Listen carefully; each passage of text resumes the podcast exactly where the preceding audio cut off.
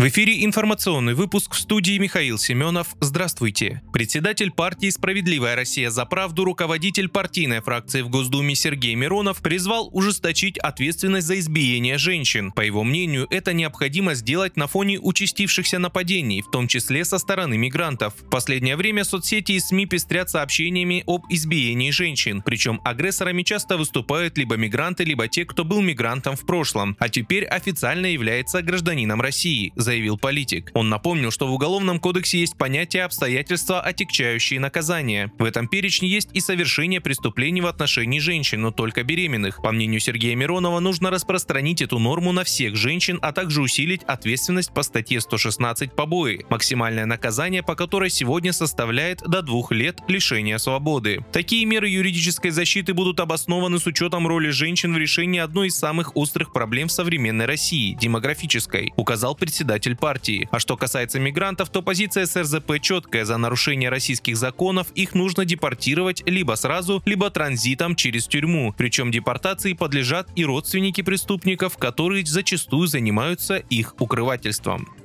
Президент России Владимир Путин впервые прилетел на Чукотку, в город Анадырь. Глава государства еще в две тысячи семнадцатом году рассказывал, что до сих пор не побывал во всех регионах России и хотел бы посетить Чукотку. Тогда же Путин заявил, что Чукотка является регионом с перспективными направлениями работы, в том числе связанными с добычей полезных ископаемых. Визит на Чукотку также стал первой региональной поездкой Путина в две тысячи двадцать четвёртом году. За две тысячи двадцать третий год он побывал более чем в двадцати субъектах России, в том числе в новых регионах. В России уже в этом году начнут серийное производство новейших планирующих авиабомб, которые, как предполагается, практически невозможно распознать на радарах. Как передает ТАСС со ссылкой на неназванного представителя государственной корпорации Ростех, речь идет о бомбе под названием «Дрель». Источник также подчеркнул, что это отечественная разработка, о создании которой было заявлено еще в две тысячи шестнадцатом году, прошла все виды определенных заказчиком испытаний. Сведения об использовании этих бомб в зоне специальной военной операции в настоящее время являются закрытыми.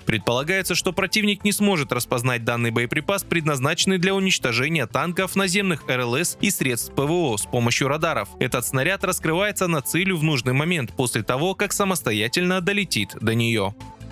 Министерство обороны России сообщило об уничтожении украинского беспилотника самолетного типа в небе над Саратовской областью в ночь на десятое января. По данным военного ведомства, украинские вооруженные силы пытались с помощью бэ пэ эл а совершить террористическую атаку по объектам на территории Российской Федерации. Согласно данным Минобороны, беспилотник был сбит дежурными средствами противовоздушной обороны. По информации губернатора Саратовской области Романа Бусаргина, в результате атаки беспилотников никто не пострадал. Вы слушали информационный выпуск. Оставайтесь на Справедливом радио.